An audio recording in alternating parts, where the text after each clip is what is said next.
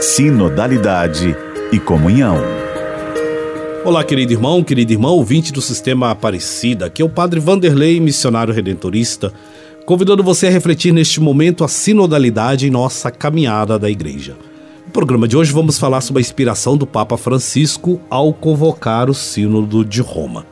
É, o que vemos nesta convocação, é, a motivação, para o Sínodo de Roma é algo que vamos acompanhar em todo o trabalho, toda a missão do Papa Francisco, né? Quem nos recorda nas suas cartas apostólicas, em seus pronunciamentos, que o sentido unitário e completo da vida humana proposto pelo Evangelho é o melhor remédio para os males que enfrentamos no mundo. Né? É, perceber que a, a unidade de nossa expressão, de nossa presença, de nosso ser igreja, é o que o Evangelho vai oferecer, é o melhor remédio para os males que enfrentamos. E que nós devemos nos lembrar que um programa e um estilo uniformes e rígidos de evangelização não são adequados para inserir a mensagem do Evangelho na realidade. É, é uma grande inspiração que o Papa Francisco vai ter em diversos momentos ou diversas ocasiões ele vai partilhar esse modo como vê a prática da sinodalidade no concreto. Os seus pronunciamentos vão trazer sempre isso. Então, esse espírito, essa inspiração do Papa a nos ajudar a compreender a, a relação que devemos estabelecer uns com os outros. Quando convoca a igreja a refletir sobre a sinodalidade, o Papa nos convida a, a seguinte questão: uma igreja sinodal, ao anunciar o evangelho, caminhar em conjunto, como é este caminhar sinodal, é, está procurando fazer acontecer a mensagem do evangelho, não apenas as coisas que foram agregadas à história da igreja. Né?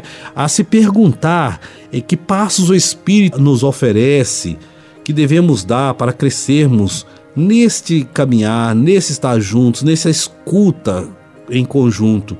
E ao responder a essas perguntas, o Papa nos oferece também um caminho para nos sentirmos convidados a todos juntos a visitar ou a revisitar, a recordar as experiências que nossa igreja está vendo, está fazendo, está lendo do Evangelho.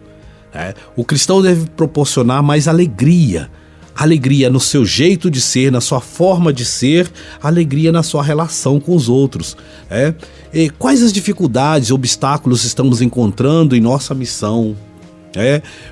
Qual é a dificuldade que ah, o cristianismo está enfrentando para anunciar um tempo de esperança né, no mundo? O que, que tem impedido que esse anúncio chegue?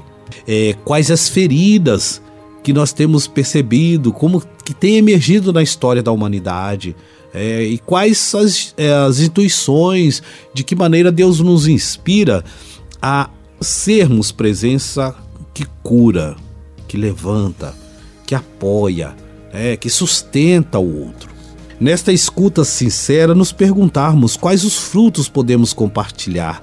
A história da igreja nos oferece quantos testemunhos, quantos santos, quantos mártires, quantos fundadores, tantas pessoas que foram testemunhas dessa entrega, dessa oferta total. Então, como podemos compartilhar as riquezas que o Espírito tem nos oferecido? Nessa experiência de escuta, é, tentarmos entender onde é como e onde ecoa a voz do Espírito, o que ela nos pede, quais os pontos a confirmar, as perspectivas de mudanças, os passos a serem dados, ou seja, a igreja que se coloca à escuta e não já de pronto a tomada de decisão. É, e onde alcançamos, que consensos alcançamos, que caminhos se abrem para a nossa igreja é, nos tempos de hoje. O Papa Francisco, então, nessa inspiração para o Sínodo, nos lembra que a caminhada sinodal não deverá ser confundida como uma assembleia constituinte, onde serão defendidas ideias ou pontos de vista, mas uma renovada experiência de atento retorno às fontes de nosso ser igreja, onde todos e cada um têm a oportunidade de ver, ouvir, opinar e contribuir, e assim a voz de Deus seja ouvida ao mesmo tempo por todos nós. Lembrando que não só os que estão dentro da igreja, que essa deve se abrir ao diálogo com os que estão fora, a fim de que não seja apenas uma defesa de fronteiras, perceber a dificuldade, perceber alguma questão e ali erguer uma barreira para defender o interno, mas sim uma confiante entrega de nossa missão nas mãos do Senhor para realizarmos o que Ele quer que realizemos. É, aqui podemos tomar o texto do livro do Apocalipse, capítulo 21, versículo 2, 1 e 2, que diz o seguinte: Então vi um novo céu e uma nova terra, pois o primeiro céu e a primeira terra passaram e o mar já não existe. Vi também a cidade santa, a nova Jerusalém, descendo do céu de junto de Deus, vestida como noiva enfeitada para seu esposo. Meu querido irmão, minha querida irmã, Vivamos o espírito sinodal, caminhemos sempre juntos. Até amanhã na graça copiosa do Senhor.